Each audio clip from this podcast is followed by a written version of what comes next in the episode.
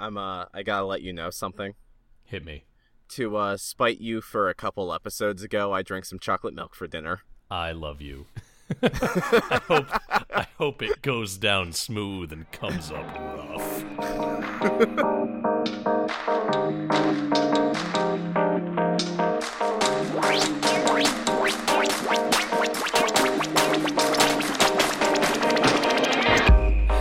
everybody, and welcome to Backstage Gaming, dramatic takes on your favorite games. I'm Chris, And this is Dylan.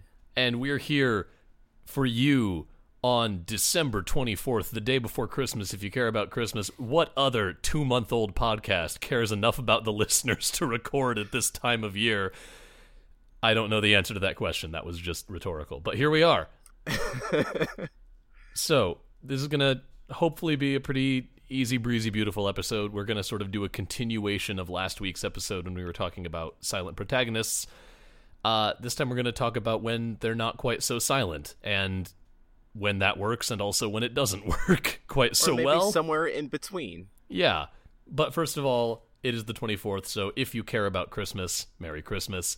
If you don't, I hope that whatever celebration you've had around this time of year has gone beautifully. And if you don't care at all about celebrations in this time of year, then join me in wishing a very happy birthday to your best friend and mine, Ricky Martin.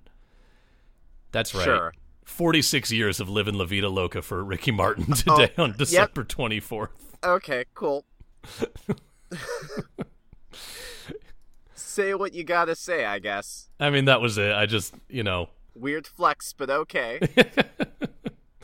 yeah, that was, you know, here we are. Um,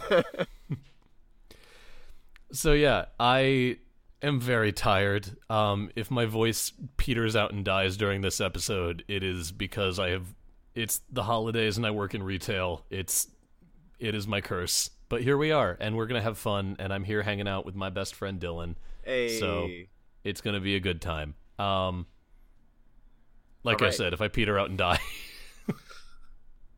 Oh man, 'twas the night before Christmas, and all Chris it- was dead.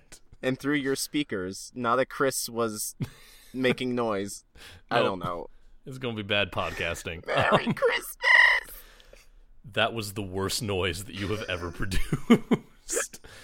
okay, before Can't wait we to hear that back. before we expel any more poison into our listeners' ears, uh, so silent protagonists are a staple of video gaming history. We talked a lot about this last week, but in case you didn't listen to that and you don't want to go back and you know interrupt this good listening experience, um, a uh, a quick rundown.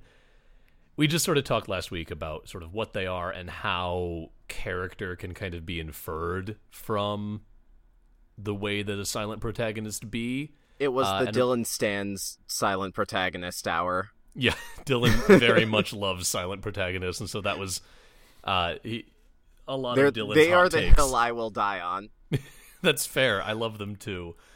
Um, and a good one that we sort of used as our early example was uh, Sonic the Hedgehog, and I'm not talking about the awful new one. I'm talking about the charming old one.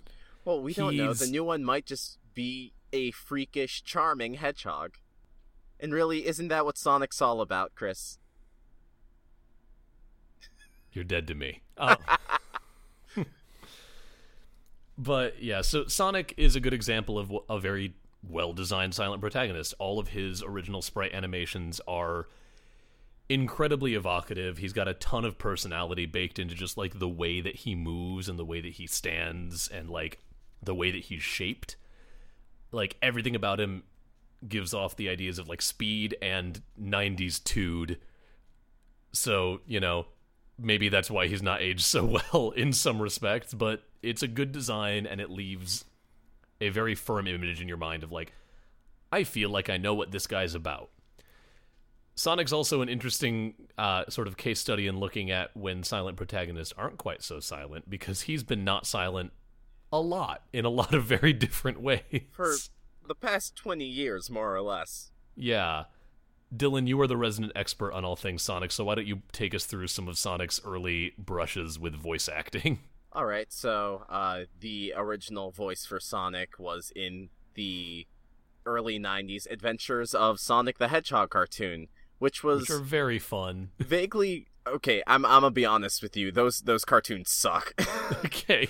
uh, I want you to know that like- I have not touched any piece of media related to that cartoon in the past 10 to 15 years. So okay, there there are three '90s Sonic cartoons. You might be thinking of the good one. There was one before that that was very. There was one before that that was very inspired by like the Roadrunner Coyote cartoons and that. Thank you for thank you for giving me far more credit than I deserve in assuming I was talking about the good one. you were talking about the bad one. I have no 'cause- idea. Because I remember watching that on Toon Disney, the the bad one, and I, I had fond memories of it, and like you know, it has become a common pastime of me and my friends back home in Cleveland to watch the so bad they're good cartoon adaptations of various video games. See the Street Fighter cartoon. See, uh, Guns are for wimps. I love guns. Guns are for wimps. Uh, yeah, the uh, Street Fighter cartoon, the the amazingly bad uh, Donkey Kong CG cartoon. There's a Donkey Kong. Oh, have you not? I probably peaked the mic. I'm gonna. I don't check care. I'll quick, pe- I'll bring it down. This is great podcasting. Have you not seen? I have not. Okay. There is a musical when you say number ve- in when you say very bad episode. CG, Okay. Yes. when you say very bad CG, Yes. on a scale from I typed in a random word into Steam and got an unfinished Unreal Engine game to like the best I'm willing to give you here in my assumptions is Jimmy Neutron. Like where on that sliding scale do we Jimmy rest? Neutron was going to come up here, and let me tell you, uh, this show makes Jimmy Neutron look like goddamn Pixar. Oh no. Anyway, we need Uh, to talk about Sonic. okay, but actually, now that I think about it, that is another case of giving a silent protagonist a voice. they give Donkey Kong a voice. Oh, he sings, my dude. Oh, okay. We're We're adding that to the episode. yes. Okay, let's go back to Sonic because yeah. let's, let's get our scaffold this shit. I'm I'm bringing my teaching artist brain into this, but like we're coming back to Donkey. putting a bullet right there. Maybe maybe multiple bullets. He might need several. Um. Anyway, so yes, Sonic. Um, there is the Roadrunner Coyote inspired Sonic the Hedgehog cartoon, um, which is terrible. It has not aged well at all. Like we watched this, like getting some drinks, thinking, ah, this will be a good time, just like the Donkey Kong cartoon or the Ilk, and we watched it, and it's just not good. like it's bad, dude. Um, and tell me And about this so- Sonic. I, I'm I'm gonna I'm gonna list the other 90 shows because they're all kind of under the same. I want to say zeitgeist, but that's probably not the right use of that term. Eh, it- um, I I get I know I get what you mean. I know what. yeah, they they are all kind of this similar 90s ratitude. Uh, all voiced by the same person, Jaleel White. Um, Ratitude needs to be brought back. stop. No, it doesn't. uh, Jaleel White. That is the the actor's name for Steve Urkel, right? Yes, yes. Okay, Yes. we're good. I double checked that. which is now. another of my favorite little bits of like actor crossover. yeah. Um okay, so you you have Jaleel White and then the first one he's just you know, he's like Hey Dr. Eggman, you suck or like, you know, like uh look at the dumb bots over there, you know, like saying like these stupid nothingisms. But the, Uh, the- you know the thing about that though, they're Mhm. stupid. That is not good writing. But when you consider that the very first image anyone ever gets of Sonic is him popping up, winking and wagging his finger in a like eh eh eh kind of way, like that's kind of perfect character writing for him. Oh yeah, no, it's very apt for Sonic. It needs Um, refinement.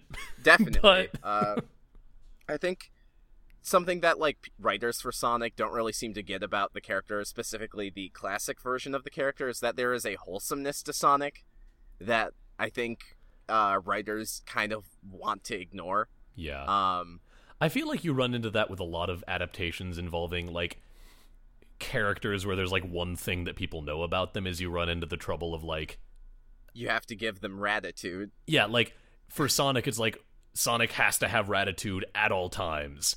It's it's the same problem of like to tell a, a brief anecdote. Um, I was once on the train here in Chicago, and I was going down to a class. I was taking a voiceover class. Mm-hmm. Oh, and there right, was right. a couple of people sitting across from me. Dylan, you know this story. Yes, I love and they this were story. they were discussing uh, Dragon Ball Z, which was just very wholesome because it was like this like I would guess like probably forty five to fifty year old black dude and this like eighteen or nineteen year old nerdy white guy, and they were both equally geeked out about Dragon Ball Z, which like thrilled me a little bit in a like, aw, crossing boundaries. Look at these strangers having a bonding experience about your friend and mine, Goku. Um, but I'm sitting there and I'm just sort of like casually eavesdropping because I'm invested now, and I hear the younger guy say something to the effect of, "Yeah, I've been thinking about getting into voiceover because I mean, I can do all of the voices from Dragon Ball Z abridged." and me sitting across the train from them on my way to a voiceover class with my, you know, degree and experience as a performer, and I just sort of like died. but like the point I'm getting at is here is like this guy, I'm sure he can do, you know, passable or maybe even very good impressions of I can these do characters. Tristan from Yu-Gi-Oh! Abridged. Yeah, but the the issue is like you're you can't do a performance in that voice if all you can do is an impression. You have to be able to like add the different nuances and like act in a character voice in order for it to like actually be reasonable. Speaking Uh, as someone who like had that mentality in middle school, like when you are replicating a voice, you are doing just that. You're thinking, how would this actor who uses this voice say this line? And you are not actually putting the thought or the work into the line yourself to think like this is what I am trying to convey to the exactly, audience. exactly. Um, there's a great scene in one of my favorite documentaries called "I Know That Voice," in which John DiMaggio just interviews a whole bunch of his voice actor friends, uh, and one of the one of the I don't remember who starts the bit, but someone's like, "Yeah, anyone can do like a passable Bugs Bunny." But can you do Shakespeare as Bugs Bunny? And then there's just a montage of all these voice actors doing like voices that they are famous for, like going through different Shakespeare soliloquies, and it's so good. And like I feel like that's the problem that a lot of like this 90s era of Sonic ran into is they were like we're to give him Ratitude and then they didn't consider whether that was always the, the appropriate read. Right, right.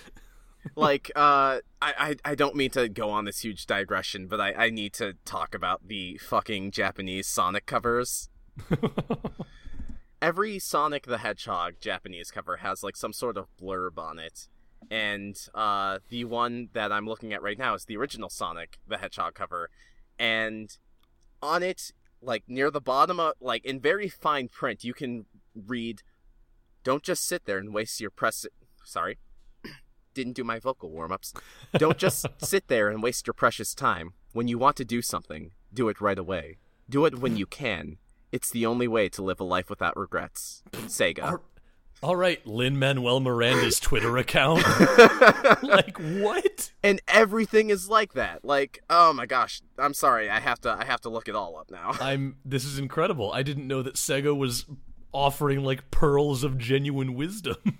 yeah, no, and like Sonic I, this is the type of personality, like the the free spirit that like I I think the creators perceive Sonic to have. Yeah. Where there's like there's this layer of wholesomeness to it that like just gets lost. Um, Sonic CD. To live a life of power, you must have faith that what you believe is right, even if others tell you you're wrong. The first thing you must do is live a life of power. Uh, to live a life of power is to find courage. You must be ready to reach beyond the boundaries of time itself, and to do that, all you need to all you need is the will to take that first step. What? All right, one more. Sonic 3. I need to I need to turn this podcast off and go like cut down a tree and then feed it to the hungry. Okay, there's there's one more and I'm hoping I can find it because it has one of my favorite sign-offs ever. So, this is for the Sonic and Knuckles cover, and now I'm trying to enlarge it so I can actually read the text. So you have the Sonic and Knuckles logo, then the title, and then under that, again in superfine English print, Sonic races through the green fields. The sun races through a blue sky filled with white clouds. The ways of his heart are much like the sun. Sonic runs and rests. The sun rises and sets. Don't give up on the sun. Don't make the sun laugh at you. What the fuck? What does it mean? I don't know. well, now I'm is- living in constant fear of that I'm living a life in which the sun is laughing. Sonic is a carefree spirit, and he is also a poet. Are you sure that he wasn't saying, "Don't let your son laugh at you"? telling that to the parents buying like thinking Yep. about buying Yep. this for their kids. oh my god. I love that. I was completely unaware of this, and I I agree. I think that this speaks to like a little bit more of the character that they were trying to get at. Now I'm thinking about the OVA Sonic. That is my favorite. Oh yeah, I'm getting there. Uh, But anyway, to to kind of wrap up the rest of Jaleel White Sonic. Um, so there's the Roadrunner and Coyote one, which sucks, and Sonic has his typical Ratitude self, and it it's kind of annoying and grating and irritating because there's nothing to really become attached to hmm in that cartoon. Um, because like you know, in the uh, the Roadrunner and Coyote cartoons, like even though like there's no real dialogue, and even though like there's no real protagonist, you still kind of feel for the Coyote just because he is humanized. Yeah. Um, and like whether or not you want to see him catch the Roadrunner is like a separate issue, but like you feel some You degree care about of the like dude. empathy. Yeah, exactly. Sonic, you know, the the people who would be in the Coyote's place are the bad guys, and they're dumb and annoying. And then you have Sonic, and Sonic is just this snide little fuck. so there's there's really nothing there. The second Sonic cartoon is like this post like post apocalyptic like FernGully esque thing where Now this uh, one I remember being very bad, but I also remember really liking. Uh, this one actually a lot of people seem to like. Like this is the popular one, and I haven't actually seen it myself. Not since I was like four or five and rented a VHS of it at a local video store. But you know, from what I re- what I remember, like the the fact that there is this very dark story, and you know, Sonic has stakes and things that he cares about. Sonic has family relations. Sonic has friends, and they all have. There's an actual emotional center. Then Sonic's kind of snide ratitude behavior becomes a little bit more endearing because he is fighting overwhelming odds. And then there's the third cartoon, Sonic Underground, which I don't really get, like. Sonic is the the son of a queen, and he has two siblings, and they form a rock band. I was going to say, is this for- the one with the punk band? This is the one with the punk band. Yeah, Is all this of the one them. that's the most '90s thing that's ever existed? uh, Sonic's brother and sister, also voiced by Jaleel White. Oh God, I uh, need the footage from the sound Sonia booth of and Jaleel White just are their names. wildly talking to himself. oh, I need that. But oh my goodness, I I don't know what the idea behind that show was, and like you know, I'm sure the Sonic as a character in that is like fine, but that show had other problems. Um, so yeah, Oh, we'll we'll move on to the Sonic from the Sonic OVA.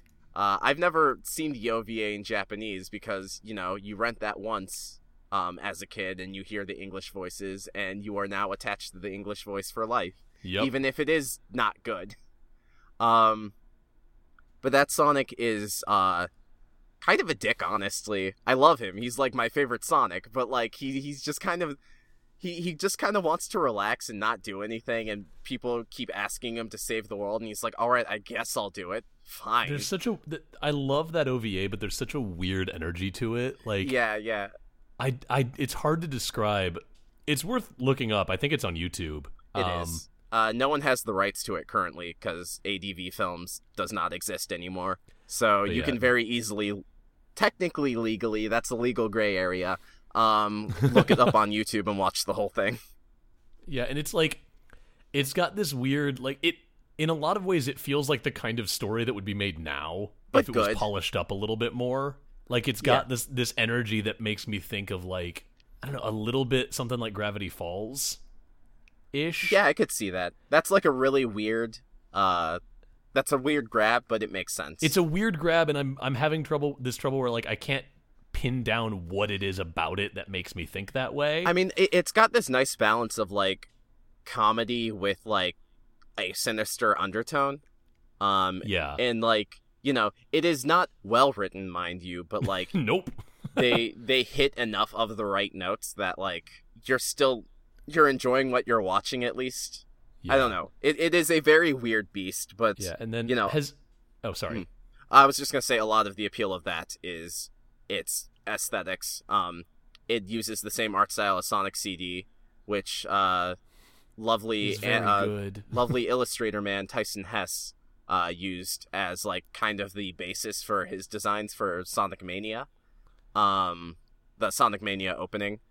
So you know it, it's got it's got this innate um, I don't want to say artistic appeal, but it has this innate uh, aesthetic appeal. Moving forward, Yeah, Sonic then canonically talks yeah, there have been three. okay, correct Yes, Yeah, so current voice actor for Sonic is Roger Craig Smith. yes. Uh there were I don't remember who did it before him. I, Jason info- Griffith. Thank you. Don't worry, I I know my Sonic. Uh, yeah. So yeah, once uh, 4Kids got the rights to Sonic X, they hired the studio that does all their other shows to dub Sonic X, and that studio would also go on to do the Sonic in the games, um, the characters in the games rather.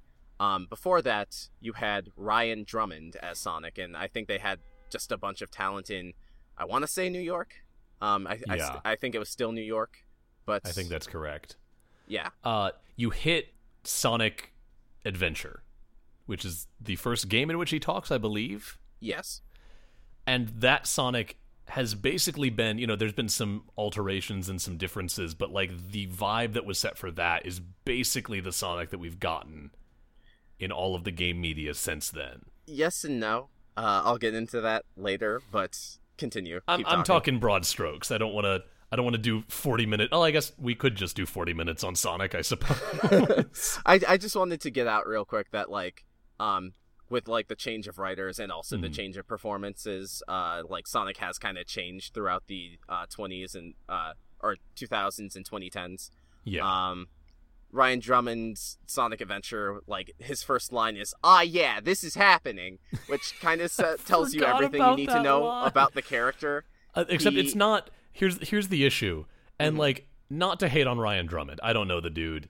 hmm he's not a bad voice actor but like there was something in the direction of that line because it's not you just said it like a human would. You said oh yeah this is happening. The li- way the line is actually delivered is more along the lines of oh yeah this is happening.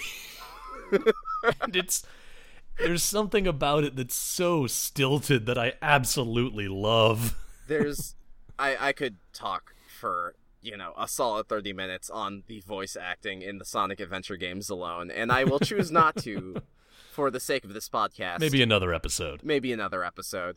Um tweet at us with hashtag BSGPod if you want to hear Dylan's ramblings on Sonic the, the Sonic oh Adventure boy, voice I have a lot of those. There, there is one other thing, like a, a moment in Sonic's history that I want to look at because I think it's fascinating.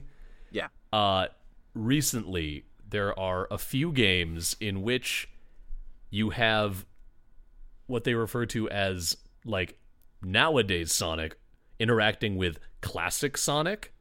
Mm. This first happened in oh, what was it called? Sonic Crud. Generations. Thank you, Generate. I want the only thing coming to mind was colors, and I knew it wasn't colors. Uh, Sonic Generations. It happens again in the recent uh, Sonic Forces, the the OC generator game, and I just love that they. That's a really interesting thing for me to look at whenever I see it because you've got you know Sonic as he has come to be in his current iteration with like the big cocky grin, and he's voiced by Roger Craig Smith doing all of these like yeah, and then you've Well- got like Oh, the sorry. smaller, like little rotund, silent protagonist Sonic who rolls in and is just like, if anything, they seem to have like toned down the ratitude. Yeah. No, uh classic Sonic has the wholesomeness that uh Yup. was missing. I you know, I think a better way to describe it is like modern Sonic is for all intents and purposes Sonic as was marketed by America Yep. and then classic Sonic is Sonic as originally envisioned by his creators. Yeah, and it's a very cool little dynamic because it it they do such a good job of characterizing him as subtly different in all of these like much more wholesome ways from modern Sonic all through just the way that he moves and the way that he like you know physically inhabits the space and I just think that's a really cool sort of thing to look at like go look up any given cutscene involving both modern and classic Sonic from one of those games and just like enjoy the kind of surreal experience of seeing these two very different interpretations of this character next to each other. I think all I wanted to say, and then we can move on from Sonic, is that for the like the three main voices, like the first one is kind of like, ah, yeah, this is happening, which is like very excited about nothing. It is, Mhm. like it is a show of personality without any substance. Um, and as much as I love uh, the adventure games, I think that is the perfect way to describe the Sonic from Sonic Adventure. Very flashy with like zero personality. Um, then you have Jason Griffith, who, especially by Sonic Unleashed, kind of gives the character a bit more of a genuineness.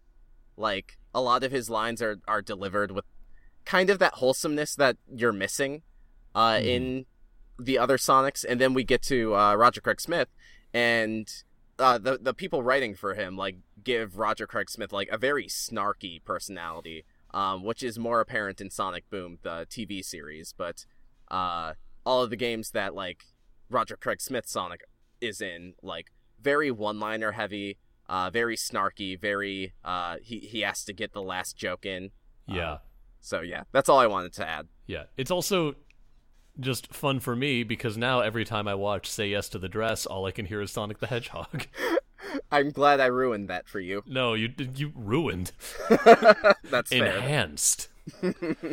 um, I want to talk very briefly about the '80s phenomenon, uh, or '90s, I guess. When the fuck did those shows come out? Uh, Mario came out in the 90s, I want to say. Yeah. Zelda came out in the 80s. Yeah, I want to. We're gonna talk about the two sort of white elephants in the in the room. That's I wow. I just mixed my metaphors. Chris, Chris, sleepy boy. That's Um, an elephant of a different color. That's I was watching The Wizard of Oz earlier today. Oh, I'm dying.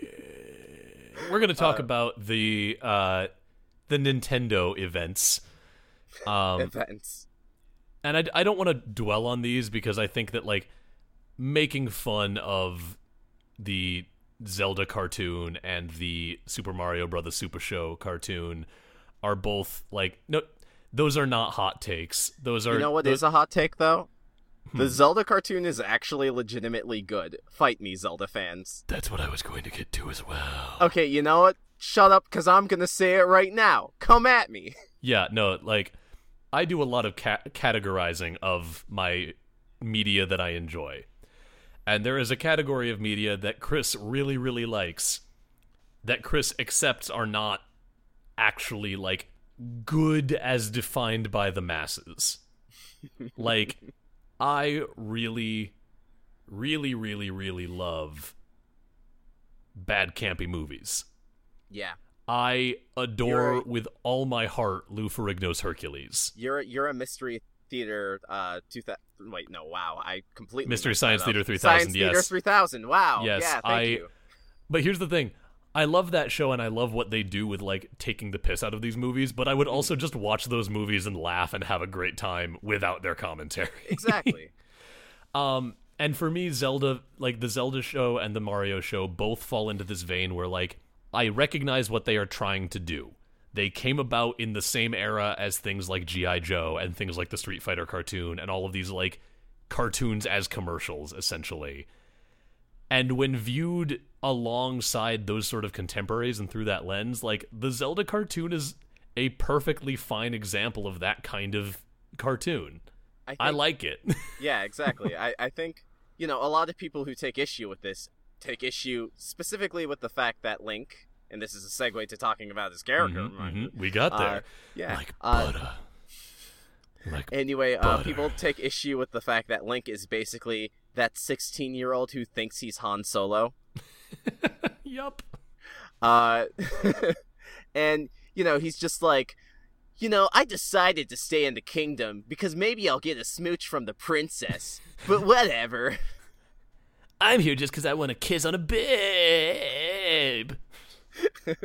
and like you know that can be grating but like considering that there are as many incarnations of link as almost as many incarn- there's a lot of links there's a lot of zelda there. games shut up um but you know the fact that one of them is just a douche canoe makes me really amused okay Oh, good term. Good terminology. and like, yes, like, yeah, yeah, excuse me, princess. Yeah, yeah, yeah. But like, the show itself, like, there's some fun episodes. There's some fun gags. Like, they, it's not good. I'm not going to put it alongside it's not any. batman the animated series No, but that it's not Batman- mean Yeah, but like that's Yeah. what I was going to get at. Like, there, if your issue is there are better cartoons, like, of course there are. it's it's like He-Man. Like He-Man Yeah. is not a good cartoon, but like I watched it for Skeletor and like, you know, it's campy and I'm getting both of those from the Zelda cartoon and the Zelda cartoon's better animated. It's true. it's very true. You know, have Yeah. some fun. Yeah, same same deal with the the Mario cartoon. Like, no, it's not good, but dang, if I didn't have fun watching that show. But anyway, yeah, let's let's talk about the characterization of these characters like we originally set out to do. um anyway yeah i talked about link he's he's this han solo wannabe who you know he constantly flirts poorly with uh zelda and you know they they kind of have this bickering back and forth uh I, I'd say will they, won't they? But let's be honest, they never will in this incarnation. nope, not not no. But like Link is this, you know, he, he he's this adventurer. He's this person who is used to a life of like camping and like sleeping in the woods and adventuring and getting into tavern fights. And you know, he he's very he he decides to live in the castle and like he's bored with like the royal court life, but at the same time, he he, he really that Zelda Shiahadi. Thing that is worth noting. Mhm. Uh, I I completed my Google search. Wonderful. The Legend of Zelda, the game, came out in 1988. The Legend of Zelda, or sorry, 1986. I was wrong. Yes. Zelda 2: The Adventure of Link came out in 1987. Okay. The next game was Link to the Past in 1991, 92. meaning that oh, when Oh, this show came out in 1989, the only games it had to draw on were Legend of Zelda and Adventure of Link, neither of which really did anything textually to characterize this guy. Yeah. All you know All- about Link is that he showed up one day and someone asked him to save the princess and he did. Yeah. And in the second one, um they add like a, they raise the stakes a little bit, but like really they didn't do anything to give him a personality. Yeah. So what we've got to go off of this for this guy is the way he moves around. He's good with a sword. He's good with a shield. He's resourceful. He used to be a vagabond. He now is no longer. Yeah. And so in when you look at it like that, the the choices they made for how to like translate this into the series actually make a fair amount of sense. Like are they the best choices they could have made? No. They don't But do really they- age particularly well. No. But what Dylan was just saying about this guy all tracks with what the information that was available to be adapted was. Also, now I really want to go back and play The Adventure of Link. oh, it's that's I actually like that one more than the first one. I do too. We we have very similar against the grain game takes. yeah. Yeah. God, Adventure of Link Um, is really good. Yeah. It's it's slept on. Uh yeah, Zelda fans are used to a very specific formula, and any deviation must be punished. um, I love Breath of the Wild. Terrible Zelda game. uh, just the worst. the Um, worst Zelda game. You know, it's it's it's fine on its own. You know, game of the year, whatever. But like as a Zelda game, what a piece of trash. Okay, I'm done. you think that's a Zelda game? Um. We're losing all five of our listeners. Yeah. I don't really have anything more compelling than that to add about the Mario TV show. Like, Yeah, like Mario they had are arguably Italian less- plumbers. Yeah, Mario had arguably less character to Plum than Link did, Plum. and like, hmm, you said plum. fuck you. That was not intentional. Oh, it wasn't. It wasn't. um, but anyway, uh, that show is responsible for a lot of what kind of became his character going forward. Sort of. They also, you know, jettisoned a bunch of it. Like, I don't think he's from Brooklyn anymore, but You don't know that. he could be. Um, What's Yeah, New Donk City, Chris? fair enough. but yeah, those. I think that those are both interesting to look at just from a like how little they had to mine and how like looking at what they did with it. Um but yeah, go go give Legend of Zelda another try. Yeah, like That show's kind of fun. just just look at it as a generic 80s fantasy show. Yeah. Um but we have one more thing we want to talk about and it's a biggin. Um Hmm. both Dylan and I, because again, we have very similar just like takes on games in general. We both really like us some uh, some Metroid, some Boy, Samus. do I. I, I love Samus me some Samus. Uh, for those of you who are not as familiar, the Metroid series was originally uh, a side-scrolling exploration action game series. The first one was on the original Nintendo, then there was Super Metroid on the SNES, and there's been a bunch of different iterations, including uh, some 3D first-person games for the GameCube and Wii, the Metroid Prime series that are like Metroid Prime is one of my favorite games of all time. It is Hey, same. so very good. Uh, but they all star this character named Samus Aran, who is the coolest. Uh, the big reveal at the end of the first Metroid game, if you beat it, is that this badass, like fully power armored, butt kicking mercenary you've been playing as the whole game is Are they human? Are they a robot? We don't know. And then Yeah. she turns out to be a girl. and Sorry, you know I this blew eight year olds in the 80s brains straight out of their heads but that was sort of like the big reveal and then throughout all of her games through the metroid prime series samus was always characterized as like she works on her own because she thinks she can do more and better that way than working with the military She's highly capable. She's very resourceful. Most of the games begin with her like in some way being stripped of her arsenal. Like she's got this armor suit that fails her in some way and she has to go like sort of scavenging through this hostile world gathering the pieces back together so that she can become strong enough to like take on more and more challenges again. And sometimes she just doesn't even have an excuse. She just starts the game without any of her old stuff. Yep. And so all in all, like again, this is a series where you never really get a ton of character moments in the way that you would conceive of them in like another piece of media. Like you don't get a ton of time of like here is Samus interacting with a person in a way that doesn't involve her gun. There are exceptions. Uh is it is it Super Metroid or Zero Mission where she like adopts the baby Metroid? Uh, that's the end of Super Met, or That's that I- is the end of Sam. That is the end of Metroid Two: Return of Samus. Okay. Um, I had my I had my wires crossed. Yeah, there is a kind of prologue, the story so far intro to Super Metroid, where it shows her giving the baby Metroid to some scientists for research. Uh, for again, for anyone who doesn't know, Metroids are face huggers from Alien, essentially. Thank you. I was about to say the same Yeah, thing. Like not exactly, but close enough. they are scary alien parasites. If you find one, odds are you're dead. Yeah. Again, silent protagonist, but one with a lot of sort of stuff about them that could be intuited or was included in like title crawls and uh, manuals. Sometimes Nintendo Power Comics. Yeah, just like she was silent, but she very much had a character.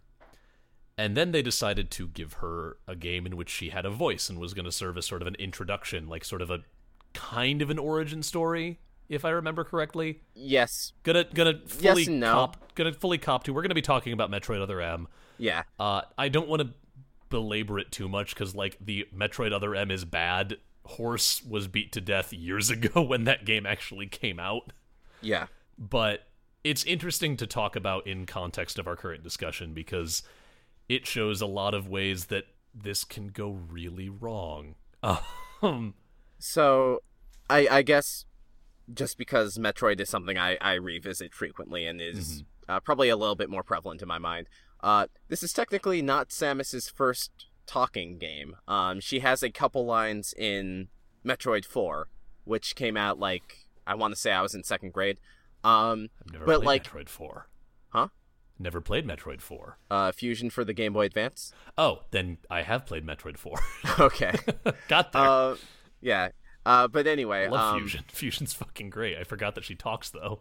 Uh, so for most of the game, she has like these journal logs, uh, where she just kind of muses to herself about events, and like that's not really like a huge voice, so to speak, but um, she does have a like she has a couple scenes. The first major one is when she kind of realizes like these Metroids, these super dangerous parasites that I was hired to exterminate, completely wipe out.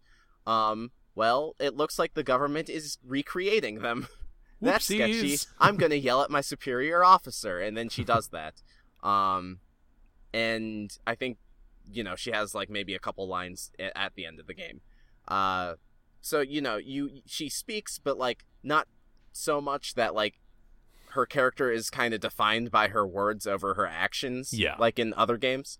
Metroid Other M came out, I want to say, eight years later. Uh, It and was either it 2010 or 2011. Yeah, it is very text heavy. hmm Um, Also, worth uh, worth noting, and this is just just an aside. Just you know, keep this in the back of your head. Nintendo had this character that was like the video game like badass lady protagonist, where the fact that she's a lady like isn't belabored. uh, she wrote the book on that. You Yeah, might even like- say. like she is she is a female character and they don't feel the need to like rub that in your face they just let her be a badass female character which is you know kind of as progressive as video games as a medium get Honestly, it was it was kind of a last minute decision. They already had the character, they had the abilities. Um, they wrote the instruction manual already, and then like someone just suggested, "Yo, what if she was a woman?" And then like, the rest is history. yeah Um, which is great and then for this game in which they were going to give her a voice and give her agency they gave the game to team ninja whose most notable contribution or like most maybe notorious contribution to the world of video games is that they pioneered the term jiggle physics Oh my god. for the yeah, yeah, they Dead did or do Alive that. games in which each of the female characters in a bikini's boobs would be rendered with its own physics engine. that is a decision that blows my mind, and I think that if you keep that in mind, it will make a lot of what we're about So- to talk about make a little more sense. So I, I actually do want to stop you right there because Yeah. believe it or not, Team Ninja is not to blame for the writing in Other M. Or I no, I mean, I Mm-hmm. I wanted to come around on that. Team Ninja was responsible for the gameplay. This game is a mess developmentally because the visuals, like the the cinematics, were outsourced to yet another company. So like the Okay, gameplay was Team Ninja. about that. yeah, like the gameplay was Team Ninja.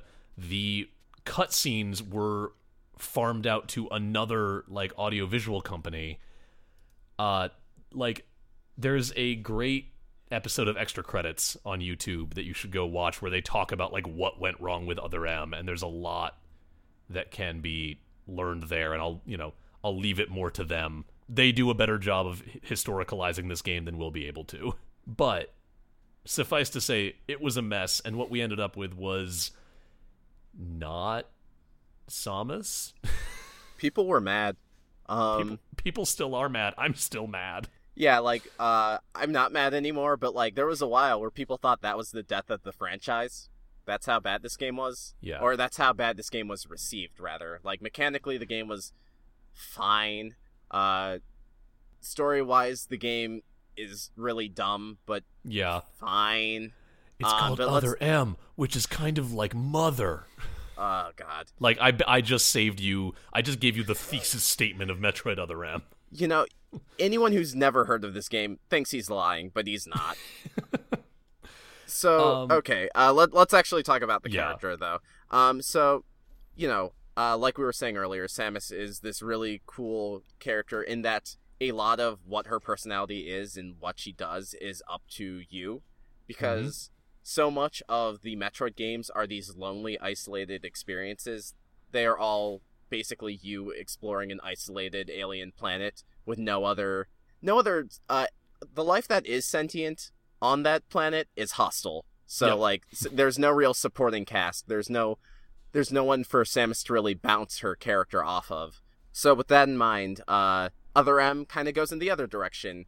Uh it's almost kind of got like a slasher movie uh format to it. So Samus has a lot of characters to talk to, most of which get axed off by the end. Yep. But um anyway, uh you know, Samus prior to Other M was largely up to the interpretation of the player and how they wanted to perceive her actions and what she does. Um there's also some uh there is some supplementary material. There was a prequel manga uh, that like went over her entire origin story and stuff like that, which can inform your thoughts on the character as well. I'm not going to get too much into that because that's obscure stuff but but it's there. Um, and I think it is important for like how the Metroid fan base as a whole has perceived this character. Um, usually, st- uh, very stern, ready to take, not ready to take orders, but like ready to help those in need, quick to respond to distress signals, very professional. Yeah, more you know, than one game like begins with just like, "There's a distress signal on this planet." You were just passing by, but you're going to stop in and see what happens. yeah, exactly there's a lot of free like we were saying last episode there is a lot of freedom with how to perceive this character and so let's get to other m now where samus is oh boy where do we start okay oh. here's where we start um so i think the I, i've seen like the demo reel for the actress for samus in this game and you know as fate would have it, she's actually a pretty good actress. Um, yeah. So I want to I want to get that out of the way. Uh, a lot of people like to attack actors and actresses for poor deliveries or poor uh, performances. That is not always the case, yeah. and a lot of the time, case... a lot of the times that can be, you know, not to say that actors never make mistakes. Like exactly. I have had plenty of roles where I'm like, that was not my best work. Right, right. But a lot of the time, part of that, you know, a, a fair amount of the blame can also be placed at the feet of directors or even the script itself. Like there are some scripts that are just hard to act and hard to get anything good out of. So, with Samus in this game, Metroid Other M specifically, Samus is voiced the way she is directed is follows a trope in Japanese performance. Uh, that's because the voice direction was done in part by the game's director. I don't remember his name. You'll have to forgive me. But uh, Yoshio Sakamoto. Oh, thank you. No, you that's the that design. That that might be just the designer. I don't know if he did the voice direction. Uh, Either way, it sounds right. But anyway, uh, he he did the voice direction for Samus's English voice, and so, Chris, I've talked to you about this before, like in like Fooly Cooly and stuff yeah. like that. Uh, so Samus is based off of a very Japanese stock character archetype called the Kuudere, um, and that's kind of like a woman who is like very passive and monotone and cold. And so, you know, Samus being a silent protagonist, that archetype actually kind of fits well with her. Yeah.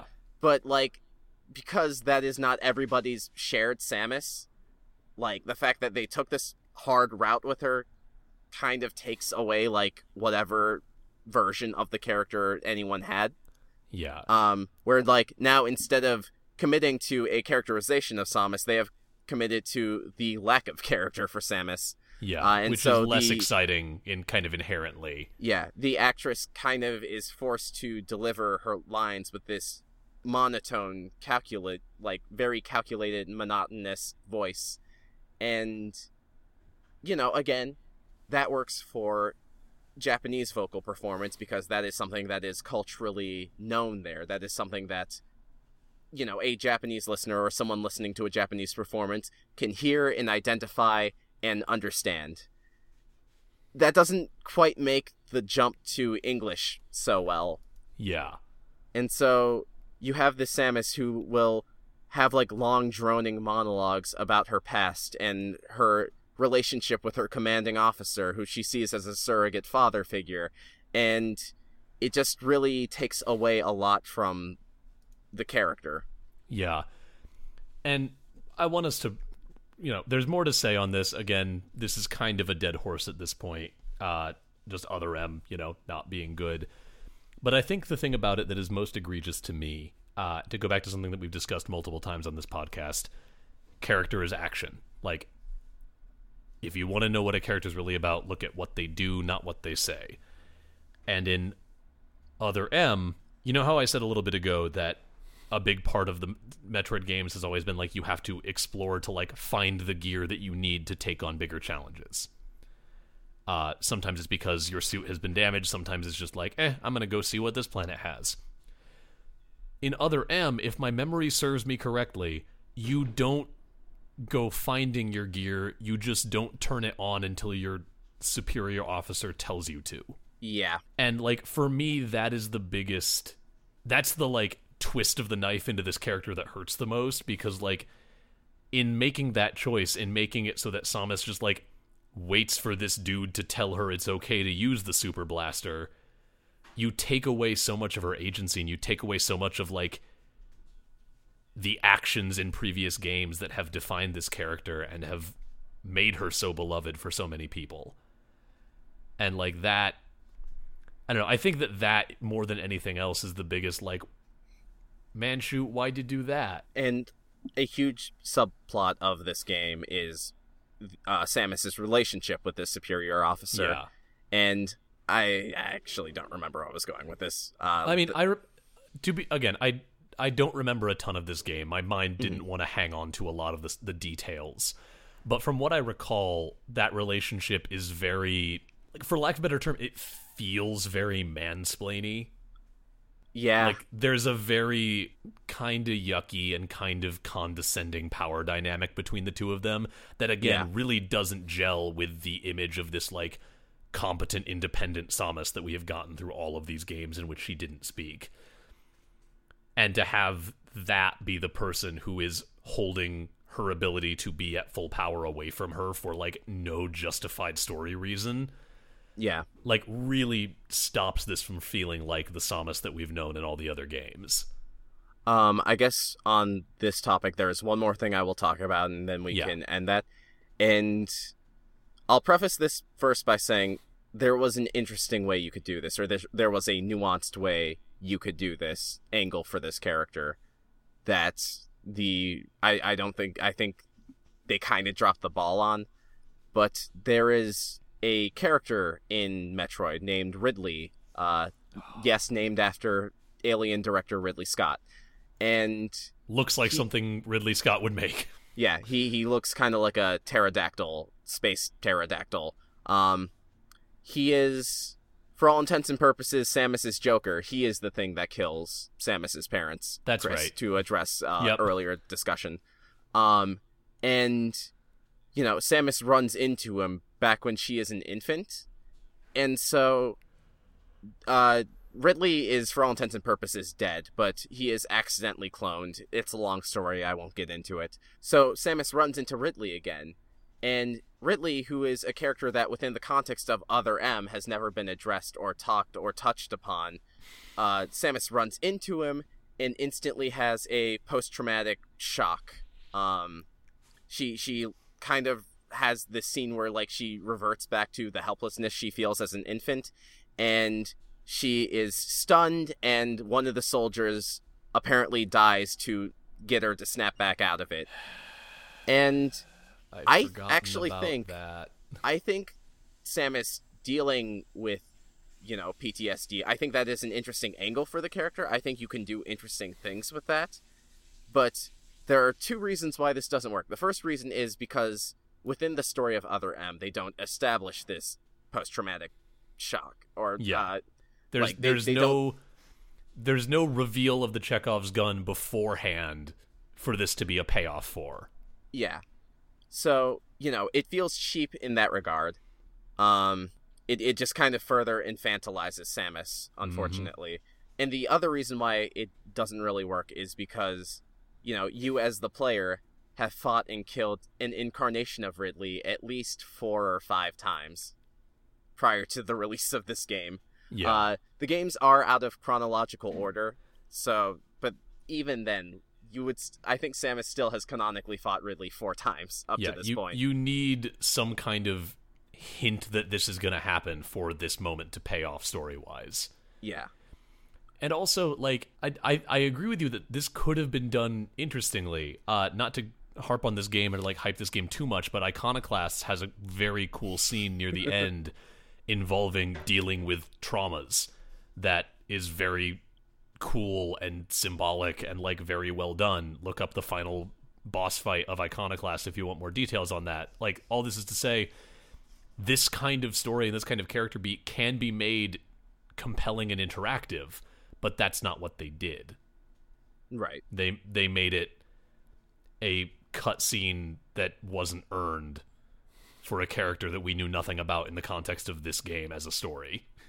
Yeah, Kind of a of a bummer. of downer a t- note to end it. yeah, but okay, let's fix it. Butts, butts, butts, butts, butts. Uh, Persona Five. Uh, don't worry, I'm not going to talk about the Persona series. Uh, I I was originally debating whether or not we should, but we're already running into an hour, so I'll make it quick. Uh, all I will say is that those adaptations of those games are weird because they do this thing where they give each character their implied character, but then on top of that, they like say, "What if they took the weirdo option every so often?" Uh, so like half of the time you have like a compelling character in a story and then the other half of the time you have someone who feels like they're being controlled by a shithead 14 year old it me. um, which works for games but not really for a separate medium and Yeah. that will have that just distracted you from what we were just talking about Yep. Now everyone's laughing and having a good time again. Thank you all for listening to yet another episode of Backstage Gaming. Uh, like I said, this episode is going to be coming out on the 24th, and then we are going to take a two week hiatus because ain't nobody got time to record. Is it going to be a two week hiatus or just a one week? Hang on. Let me let me check this. No, it'll just be a one week hiatus. We will not release an episode on New Year's Eve uh, because I'm going to be traveling the week of Christmas and don't want to have to like cram an episode out in two days, which I'm going to have to do with this one. But shush, um, i love you it's okay. It'll be fine. Uh, and then so we will be back with our tenth episode. We've been we're into the double digits, y'all. we're gonna be back with our tenth episode on January seventh, uh, and we have a weird idea that we're workshopping for that. So get hyped for kind of a goofy one. Thank you again for listening. It means a ton to us that you are here week after week, or maybe for the first time. We love you just the same either way, and we hope that you will continue to listen and will maybe help us by spreading the word, sharing us on social media, on Twitter, on Facebook, telling your friends, telling your ice cream man, telling the garbage person as they take away your trash. They need please podcasts. spread the word in- of bsg pod yeah, it's it's great. Um, and you can spread that word through our social media channels, which Dylan are. we got a facebook. We got a twitter. Handle is at bsg underscore cast. We're on youtube man. And we also have a tumblr if tumblr's still up tumblr is still up so i'll probably start updating the t- uh, the tumblr again You can also please feel free to check us out at our website, which is bsgpod.com. That's bsgpod.com. We've got our episodes up there for download. We've got bios for Dylan and me. We've got a contact page. We've got a page with like definitions of theater terms that we've used that will soon, I'm going to spend some time on my travels doing this, contain some transcripts for our episodes as well because I need to get that going because accessibility matters. Shout out It- to the homie, Brennen French. He did our logo. That's B R E N N E N hyphen French dot squarespace dot com. He's a great graphic designer. Bring my friend back, you freak. Never. Uh, He's mine now. Joey from Yu-Gi-Oh! Abridged. Uh, I can do all the voices. thank you also to our friend BioQuery for the use of our theme song, Dot Sound Radio, Volume 1, Instrumentality. You can find his music at soundcloud.com slash bioquery. That's soundcloud.com slash B-I-O-Q-U-E-R-Y. He is great. And one more time, thank you so much for listening. Now, if you'll excuse me, I have to fly to Cleveland and fight Joey Wheeler for control of Dylan's body. hey, forget about it. Thank you for listening. Have a good re- rest of your holiday season. I'm sorry. I love you all. Bye.